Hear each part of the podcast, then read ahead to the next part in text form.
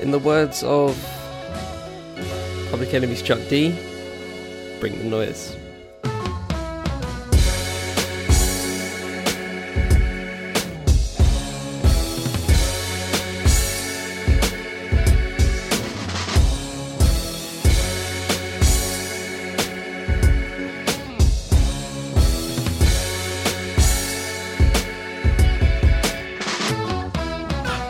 Ah, it's good to be back.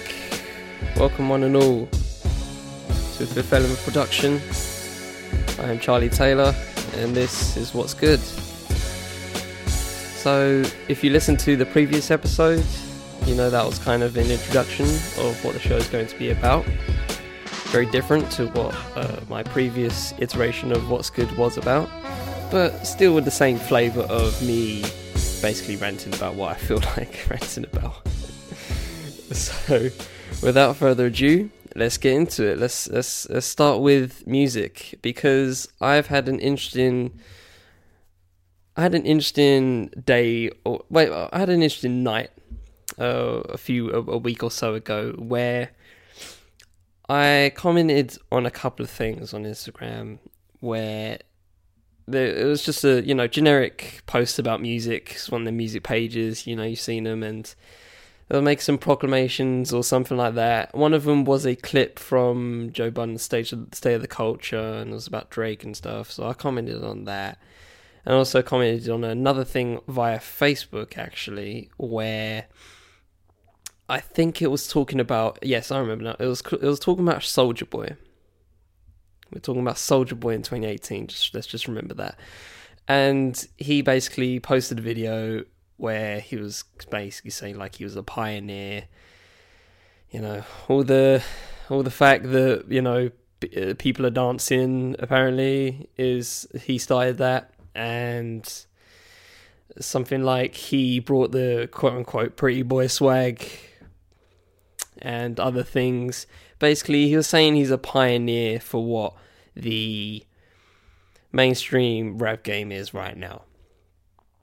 And I'll start with that. So I commented basically saying that. So you're telling me that he started viral dancing? Obviously not.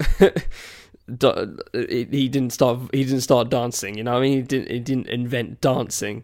So it was one of those. It's it's just one of these things where I can sit. I was just looking at it, going, "Yeah, but yeah, but," you know what I mean? So and people were people throughout the night were commenting on it, going, you, "You're just you're just being a hater," which made me laugh a lot because imagine being a hater of Soulja Boy in 2018.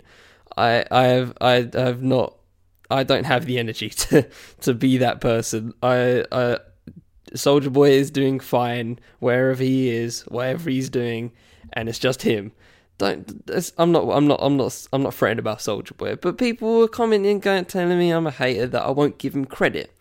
So let's talk about it. In 2018, again, let's just saying that again. It's 2018, and we're talking about Soulja Boy. I know, crazy world, isn't it? So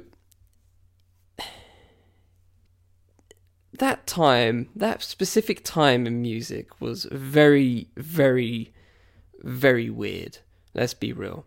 It was at the time where the bling era of hip hop was not at its peak, but but plateauing, plateauing. Let's say that because the years, a couple of years before that, that was a real high, the bling era.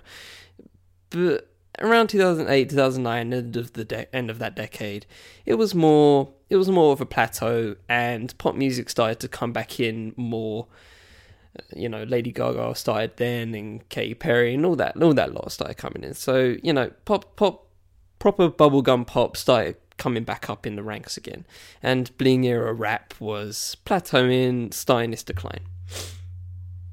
So, Soulja Boy was a. I'll give him this. He was the first person to take advantage of the internet, basically. It was that. It was the first person to take advantage of that, where he created a dance, and he put it on the internet, and everyone was doing it. You know, it was you know before Gangnam Style, before all of that. He he started that. That I'll give him credit for. Now, in terms of inventing a dance and then people doing it, obviously th- you can name so many dances in the 90s, the 80s, the 70s, the 60s, even the 1930s if you really wanted to.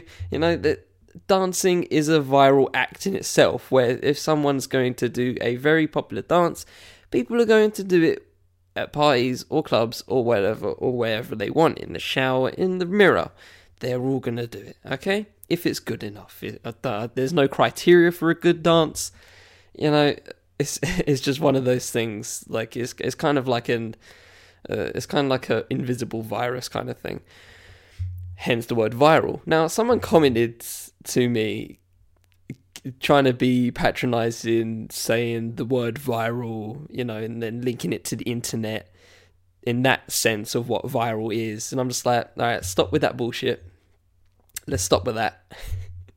you know what I was talking about when I meant viral dancing. I'm talking about, you know, when people were doing the, the, the running man back in the day. You know what I mean? That's a viral that was a viral dance, you know what I mean? what's the what's what's the one with the what's the one with the knees? What's the one with the knees where like you get you put your hands on your knees and then you cross them and yeah, that's a viral dance. Okay, was that is that pre-internet? I think so. So let's put a let's put a bookend on that. Let's set the record straight on that. Soulja Boy did not invent viral dancing. Okay, he may have done it. He may have been the first one to do it in the internet age, and he did all of that in the internet age. He did that pretty pretty boy swag at that time.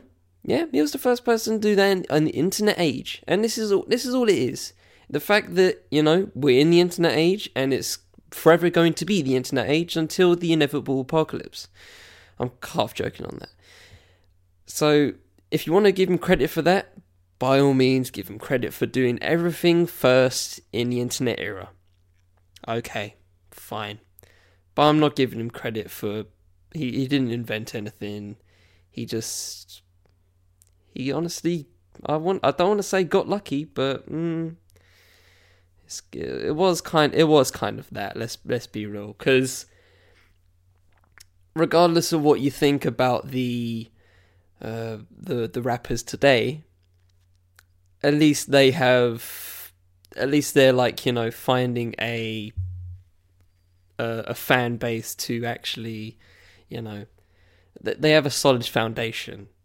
Soulja Boy did not have that. After Crank That, and after what was the other one? Um, oh, Kiss Me Through the Phone. Yes. Oh, ringtone throwback.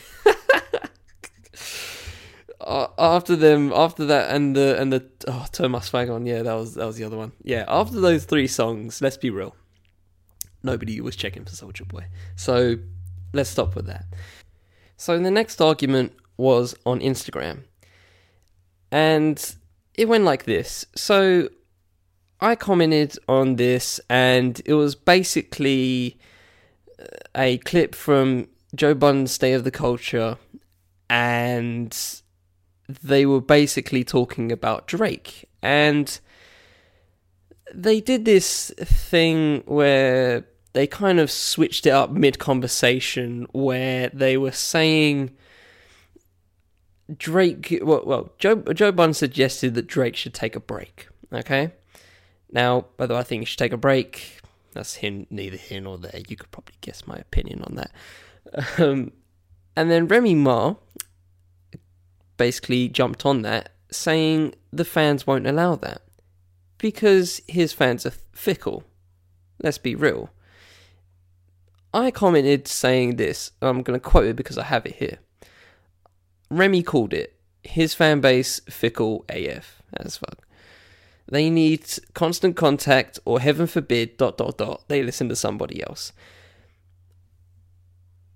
I, if you if you know me, you know I have a problem with Drake. You know, as as an artist, I find him, well, obviously overrated, but it's more about what he proclaims to be and I see why he makes these proclaim. Uh, uh, I see why he makes these uh, claims. You know, he's the best alive, and uh, he's the go, yada yada yada, you know, stuff like that. And when he started saying that kind of stuff, my opinion is if you're going to say that kind of stuff, I am going to take it seriously. I take it seriously. I know most people don't, but I do.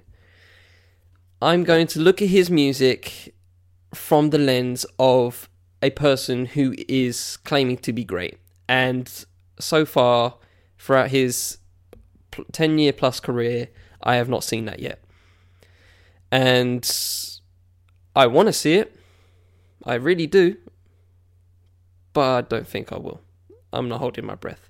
So we were talking I was talking about his fan base, okay? I was talking about his fan base and talking about how the how fickle they are, okay? So some girl comments to me and you know this how?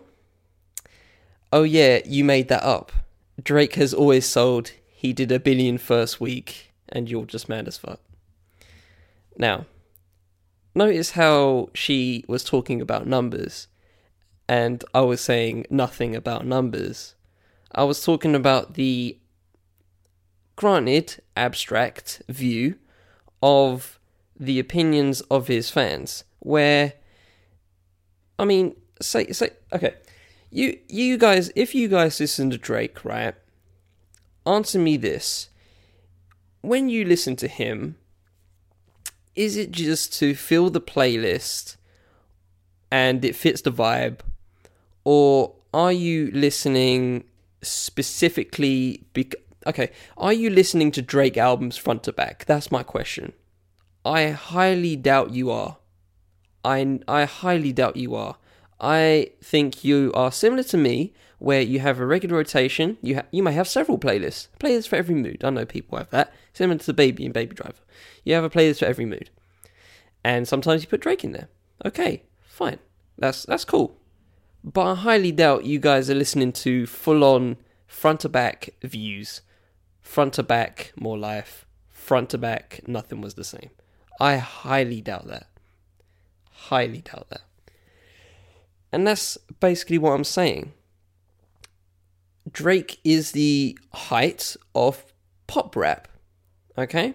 And as it pertains to pop rap, and as it pertains to the music uh, the the listening people that listen anyone that listens to music these days we don't listen to albums as much as we used to we don't listen to albums front to back as much as we used to right? It's a sing it's a singles world you know? It's a it's a it's a one song world you know? You need to find that one song. Now you may like the album but you're just going to listen to one song most of the time. That's what i'm getting at. He is and his fan base is the perfect example of that where you're going to listen to you're going to pick out songs. You're picking out songs here and now. I want that i want that i want that. You're not going to say right this album is cl- this album is clean from start to finish. I'm listening to the whole album nobody's doing that and that's what i'm saying people are fickle and it's not just drake fans it's everybody you know it's everybody but we but they were talking about drake so i said drake fans so she gets at me going, and she brings up numbers. I go, wow, straight to the jump, straight jump to the money. That was fast. And you ask how I know? Think back to late last year. Not a peep from him, and everyone was talking about he fell off. Fickle. I if I, there were definite. I saw conversations where people were going Drake fell off. Just just at the start of the year, late last year, there were people that were saying that. Okay, there were people that were saying that. So she responds, You really just made this shit up. It's comical. Who the hell thought Drake fell off? Nobody but the M words around you hating. What a loser. And why wouldn't I mention the numbers when we are talking about numbers? Are you slow? Now, she kind of calls me slow and retarded a couple of times in this conversation, so be wary of that. I respond, You're the only one talking numbers here and she is the only one talking numbers here. I am not. I wasn't talking numbers. I was talking about the mindset of his fans and basically music people that listen to music in these days anyway. Imagine talking fans without thinking you're talking numbers. Are you in special ed? And another guy, uh, uh, uh, a random person comments going, this whole combo was hilarious. So I go, so I basically go, you're clearly not interested in conversation and shouting the word numbers at me, insulting me. So I kind of left it. And then someone responded going, he is right though. Drake audience have become more fickle than ever. They're literally like a pop audience now, the same way as Drake has become a pop artist. You'll care more than ever about numbers, clout, etc. When artistry also matters, it's a main element that Drake has truly lost since 2015 uh, 2016. Everything his he's dropped since has been fast food music. Boom. That guy st- straight up hail him because that is basically what I was talking about. And she shut up from then. So, moral of these stories one, just just don't comment. Just just don't. There's no point. I, I, I didn't get anything out of this, honestly. I, I, I, I didn't get anything out of it. Just arguing on social media as a whole, it's not it. It's just, just not. It's not point. There's no point. And I don't even go on them really toxic stuff like Shade Room. Like that. That stuff is toxic. That stuff makes me ill just looking at it. But yeah, just uh, word of warning. Just don't comment. No point. Just, just keep to yourself, or put it on a podcast like I do. so we move on to film and television, and I want to talk about Netflix and kind of Amazon Prime, the streaming the streaming sites basically. That's what that's kind of where I'm getting at. So I've been having this thought recently where Netflix has obviously taken a real big push into dominating everything. They have the originals, they have the dramas, they have been winning Golden Globes, they've won Emmys, I think. They've won they've won TV awards, okay? Now, they haven't won film awards yet. Yet. Amazon Prime have. They did it with Amazon Studios. Manchester by the Sea won a couple won a couple last year, and that was an Amazon Studio, so they have cracked into that. Uh, Netflix hasn't. Again, yet.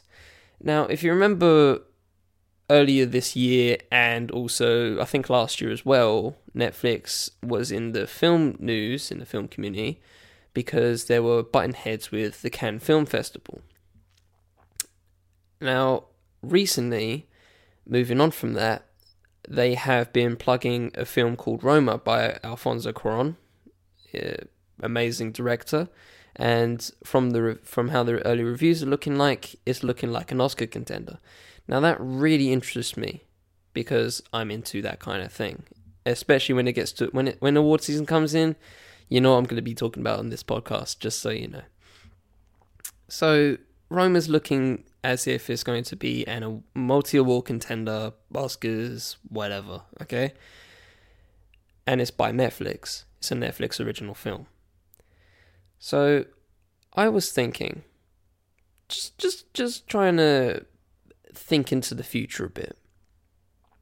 What if Netflix and also Amazon and if there are any others streaming sites, what if they try to appease to the film purists that you know everything you have to have you have to have it in a cinema uh, because that's that's pretty much the only thing that they have they they, they that's you know, that's probably the only hill that they can possibly die on at this point. Like if if if you're showing a quality film I'm going to watch that quality film. I don't really I'd rather watch it in a cinema personally. I would happily rather watch it in a cinema but if it's on Netflix, I'll watch it on Netflix. It's fine. It's fine by me. Maybe the quality is kind of. It, I mean, it's less. Let's be real. It's less. It's so much better in the cinema. Everything's better in the cinema. If you're watching on your TV, it's it's not the same, obviously. So I was kind of thinking, maybe in a few years down the line, five to ten years down the line, Netflix and also Amazon and whatever, if they have the money for it, will start creating their own cinemas. Think about it. They will have their own cinemas where they show their films and it technically counts as you showing it in the cinema.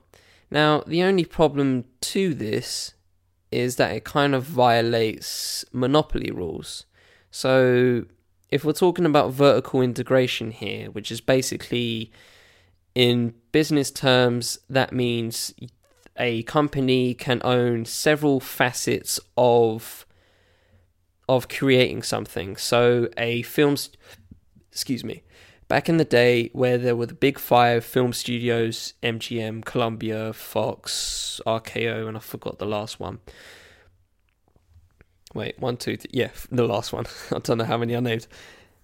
They were able to have a monopoly on the film industry, on the Hollywood film industry anyway, where they could produce the film, distribute the film, and also show the film. They have their own MGM cinemas, they had their own distribution and production companies. They had a monopoly on, think of it as a ladder vertical integration. So the top one is producing the film, bottom one is di- uh, and the bottom one is distributing and also showing it. So the only problem for Netflix and probably the reason why they can't do this at this time is because they obviously would create the films themselves and they couldn't make cinemas because of, you know, integration and you have to have another business there. So, with that said, maybe, thinking out loud, maybe Netflix, Amazon, etc., could possibly put their films in a showcase cinema or a Vue cinema or an Odeon cinema. I would not be surprised if they managed to do that at some point. An AMC in America, you know, is it is definitely possible that they do that. And I think they I think I think they do that anyway. In small numbers. Maybe just to appease the award people. And obviously it doesn't appease the film purists. The fact that you, you know, they're creating a Oscar winning film and it's just for people to stream on their phones while taking a dump. you know, it's it's not the vibe, it's not the vibe that film purists are used to. you know, it's it's that kind of thing. So I kind of wanted to just talk about that, where Netflix are, and I've recently dropped a article on how they're creating a show based on a, a reality talent show, a rap ta- rap talent show called Rhythm and Flow, and I was kind of talking about that on an article, and I'll probably put just uh, the the link in the description as well. And they are taking over for really being real. They're taking over in terms of you know they're doing reality shows now. They have Queer Eye. They're trying to do weekly TV shows. They tried and failed with Michelle Wolf, and I think I think the other one was Chelsea Handler and now they're doing it with Sam Minhaj with Patriot and I really love that show, and I hope that actually withstands the test of time. They're starting to branch out, and obviously with Roma, they're starting to make Oscar-winning films, and they're starting to bite into that film, that part of the film industry. Obviously, they've had the they've had the film industry, you know, by the balls in a way by you know showing their showing showing films from other people on Netflix and instead of showing it on Sky or Virgin Media if you're in the UK. You have to watch it on Netflix instead. Moonlight, I can't watch Moonlight because it's on Amazon Prime. It can't be on Sky, it can't be on Netflix because it has an exclu- exclusivity rights to Amazon Prime. So if I want to watch Moonlight, I I have to either get Amazon Prime or I can watch it online illegally. I could, but but I probably won't. so you know, it's a it's it's something worth thinking about where the film industry is going. Obviously, in terms of streaming and their and the the the pie, the the the slice of pie they're beginning to get, and they're they're cutting into other people. Is it's legit, and it's something worth thinking about. So we move on to the next one, which is sports. Now, I said in the intro what kind of sports I enjoy, and it's kind of evident of what I'm going to talk about. So I'm going to talk about F1 because the F1 season is finishing this weekend as I record this, And the season is already over, as if you watch F1, you obviously know. Fernando Alonso's final race, etc., etc. It's kind of just celebratory in Abu Dhabi. Now, recently they have announced that they are, in a couple of years, they are going to Vietnam for a new circuit, brand new street circuit, with one of the longest straights you've ever seen. It's stupidly long. Now, with that said, I kind of think that uh, Formula One is dying in a sense. That's why I kind of feel when I see that news like that. Because if you don't know, the business of F1 is owned by an American company called Liberty Media, and basically they have been trying to, you know, do more effort in trying to make the sport, motorsport, more entertaining. Now, I am all for that, make it entertaining, you know, more overtakes, you know, all that, all that good stuff. I'm, I'm down for that, all that good stuff. But I'm not a Formula One purist in any sense of the words. You know, I'm not one of those people that are like, "Oh, bring back the V8 engines, no, no, no, bring back the noise, bring back the the the classic noise. I want that back. The hybrids suck. They sound like nothing." I'm not like that. Like I I honestly hearing listening to the sound of F1 cars in like the 2000s now, they hurt my ears. The it really triggers me. It actually, I actually like, I have to turn it off or just turn it down because it's just, it hurts my ears, honestly. Obviously, back in the day, everyone's used to that. But now, when I have the hybrid cars and they sound actually more subdued, I kind of enjoy that because it doesn't, it doesn't, it's not a constant ringing in my ears of you know, I can see why people enjoy that, you know, similar to how they love the good old vroom of a classic American muscle car, you know, it's it's that kind of thing. Now, if you want to go back to the 80s where the F1 cars sounded different and they actually sounded grizzly and like you know, I enjoyed that kind of sound. I enjoyed that. Bring that back. That's fine. But the 2000 ones where it's like sounds like a sounds like dogs being killed in the engine. Like it's not. It's not it. It's not it. So that's where I stand in terms of what I am as an F1 fan. And the reason why I say F1's dying is because of people like Liberty Media, where they're obviously doing these new circuits and not bringing back Sepang in Malaysia, or people have suggested Zandvoort in the in the Netherlands, or I think what uh, Johannesburg. Yeah, some people suggested that in South Africa, bringing those back. Imola, bringing that back. You know, some circuits are good, some circuits are not. From people, what people are suggesting, but I get what they mean because, and I kind of feel that type of way because I see Vietnam and I'm like, I get where you're coming from, but I'm not a fan of it and I kind of feel like this is where it's going, where they're not just going to add races that have no legacy, quote unquote, because I feel like, you know, F1 is a very legacy sport, you know, it's a very historical sport where, you know, football is something that you can get into immediately and you don't really need to know the history of it people on Twitter will get at you for not knowing the history of it and call you a, a fake fan and all that crap. But let's be real, you can hop into football like that. That's what's that's why football is so easy to watch. You know, you can literally just go right two teams, boom, kick a ball, boom. You don't you don't need to know the history of it.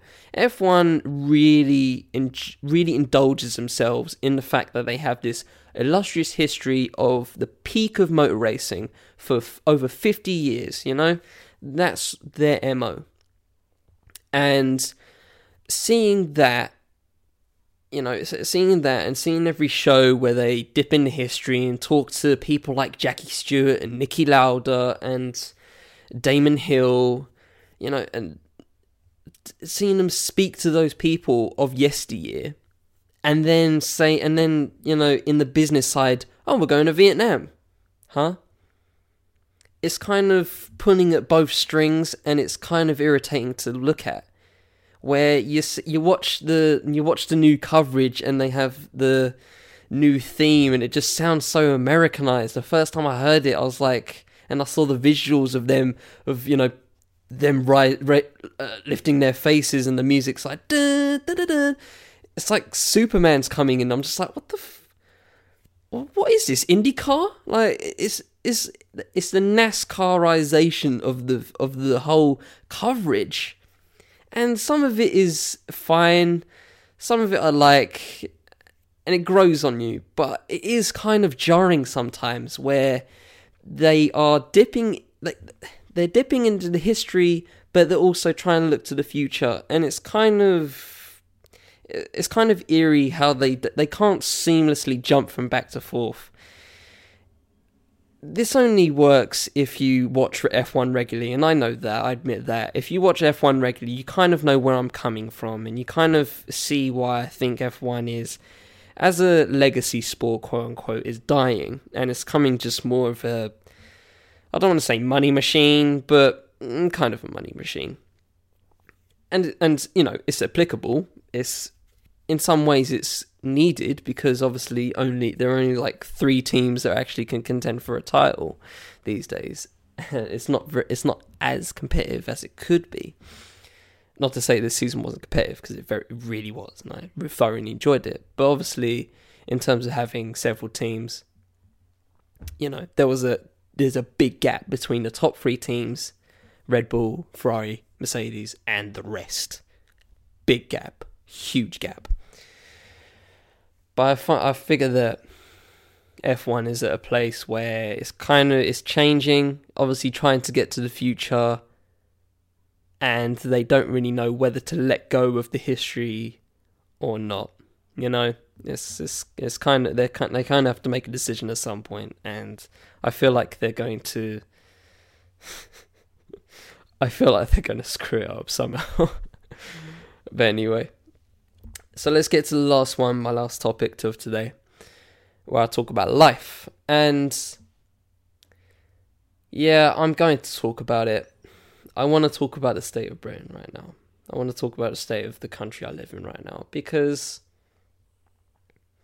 we're obviously at a point where it's very uncertain. That's pretty much the word.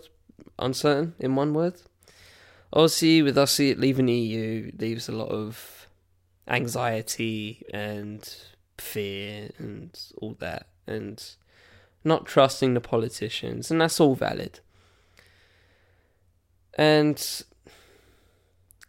i'm sitting here day to day sometimes look at social media and stuff like that and i see what's going on. You know, i'm seeing the news clippings and reading the articles and the only thing I can I I I'm kind of numb personally. I'm really kind of numb to it because I'm starting to see even I'm starting to see a lot of people obviously get angry about things that are happening recently, and it's all justified. I'm fine. I'm you know it's, it's fine to be angry. It's when you're contemptuous that's when that's when progress stops. If you're angry about something, you can, you know, do something about it. I'm angry about this. I want to do something about it. I want to talk about it. You know? Contempt is I'm done with I'm done with this. And you know, and you just don't want and you just become ignorant. I'm kind of in the middle. I am angry about it. I'm angry about what's going on. I'm half contentious of what's going on as well. Because I don't want to say I told you so, but yeah. in my head, in my head, it's a big I told you so. Because answer, answer me this. Answer me this question. In terms of, you know, the B words, because I don't like saying the word I, I just say I, I say leave in EU. In terms of all that, what is the goal? What is the, the one goal that we're supposed to achieve here by do- this endeavor? What is this endeavor supposed to achieve? Okay? What is answer me that question? I will answer it. The answer is so that nothing happens.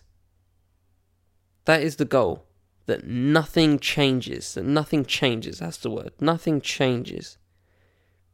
They're trying to make it a seamless thing. They're trying to make it a seamless endeavor where we can just leave the EU and everything's fine. And obviously, it's not fine. And we're less than six months away from the actual deadline itself. Way less than half a year. The goal of all this, and I'm not a political analyst or a political expert by any means, which is why I'm not really trying to break it down like that. I'm just breaking it down in simple terms of what I feel about it. The point of all this was supposed to be that nothing changes, but we have more autonomy, quote unquote. Now, when people voted, now t- nearly two over was it two years ago, 2016, two years ago, yeah, over two years ago. My reasoning was that a we have a lot of more we have a lot more pressing matters like the NHS for example like homelessness another example like poverty another example. Do we really have time for this are we really that perfect na- nation where everything's fine let's take a risk to do this no. We are not. It's it's kind of it's kind of proven at this point where NHS is still hanging by a thread, homelessness is rising, and also poverty is rising. I don't want to say I had, a statistic in my head, but I don't want to say it for lack of being wrong. So those are just three things. Obviously, there are many more problems with the UK. That was my reasoning for all of it just that we don't have time for this. Politicians need to focus on pressing matters at hand.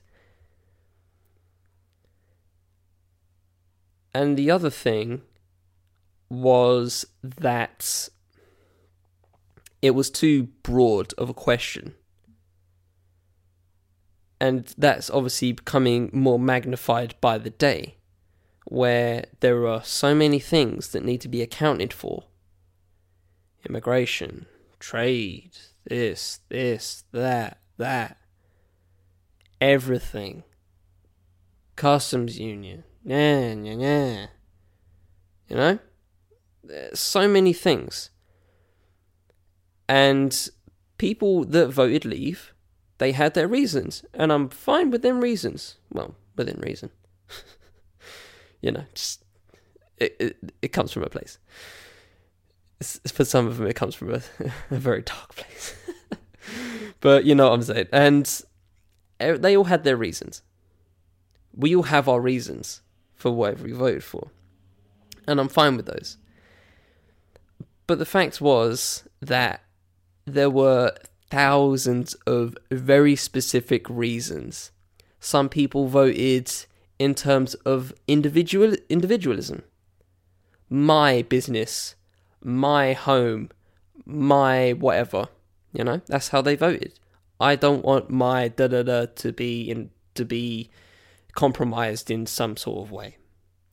Some people thought in terms of the national lens. I don't want immigrants, yada yada yada yada yada yada yada. I don't want this, yada yada yada yada. I don't want Brussels to yada yada yada yada.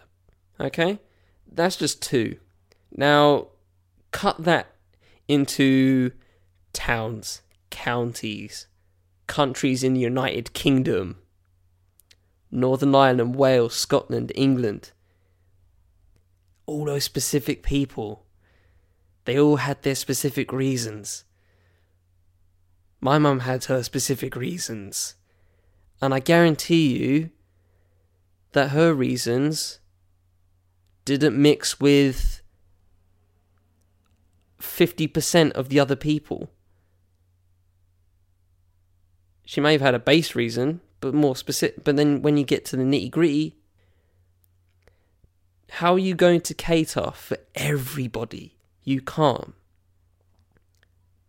I kind of see this as a futile exercise where it's a ma- it's, it's you can't please everybody. You really can't. You're already you, you can't please the I've I forgot the percentage. I won't bother saying the percentage. You can't please the less than half the vote of the electorate that voted already. So that's already 50% people not happy. And now you've got another 50% where they have their reasons and you can't please them. Because the politicians had their reasons for starting all this. The people had their reasons for voting on it. It's a futile exercise. Now, I don't have the solutions. I'm not here for that. But I am here to create a conversation and to speak my mind. It's a futile exercise. And it's kind of how it is. I'm done with wheel spinning. That's kind of where the contemptuous side of me comes in, where I'm not watching question time anymore. I'm not watching the PMQs anymore, or I'm not focusing on them as much as I used to a, f- a few months ago during the summer. I'm not. I'm. I'm being honest. That's my contemptuous side, where I'm not watching that because it's wheel spinning at this point. Now, obviously, in the past week or so, there has actually been some solid progress, and that's fine. I take account of that but the people's opinions and where they stand. It is wheel spinning. We all know where these certain politicians stand. We know where Jacob Rees-Mogg stands. We know where Chuka Umunna stands. We know we know where Jeremy Corbyn stands. We know where everyone stands at this point. It's been two years.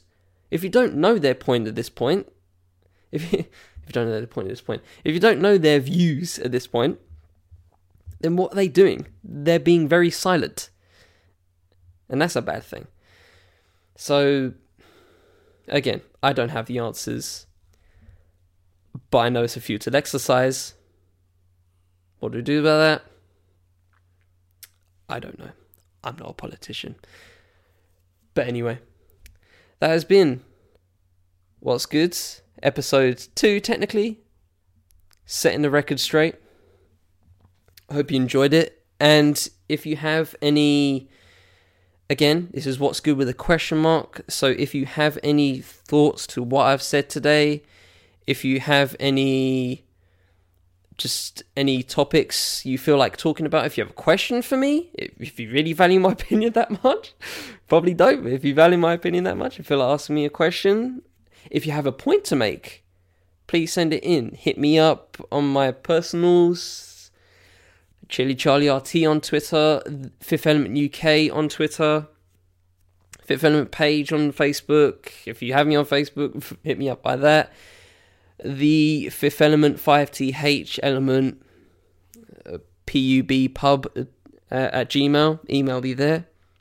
I'll put all this in the description if you want to hit me up. And yeah, this is all about creating a conversation. I do, I know, I do enjoy the sound of my voice.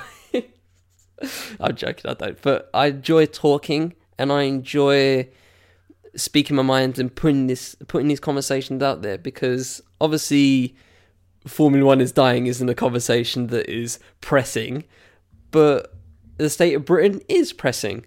So regardless of where you're at and regardless of what you enjoyed today, if you feel like you want to talk about something, hit me up and I will put it on for the next episode, hopefully. So, yeah, I hope you've enjoyed the show.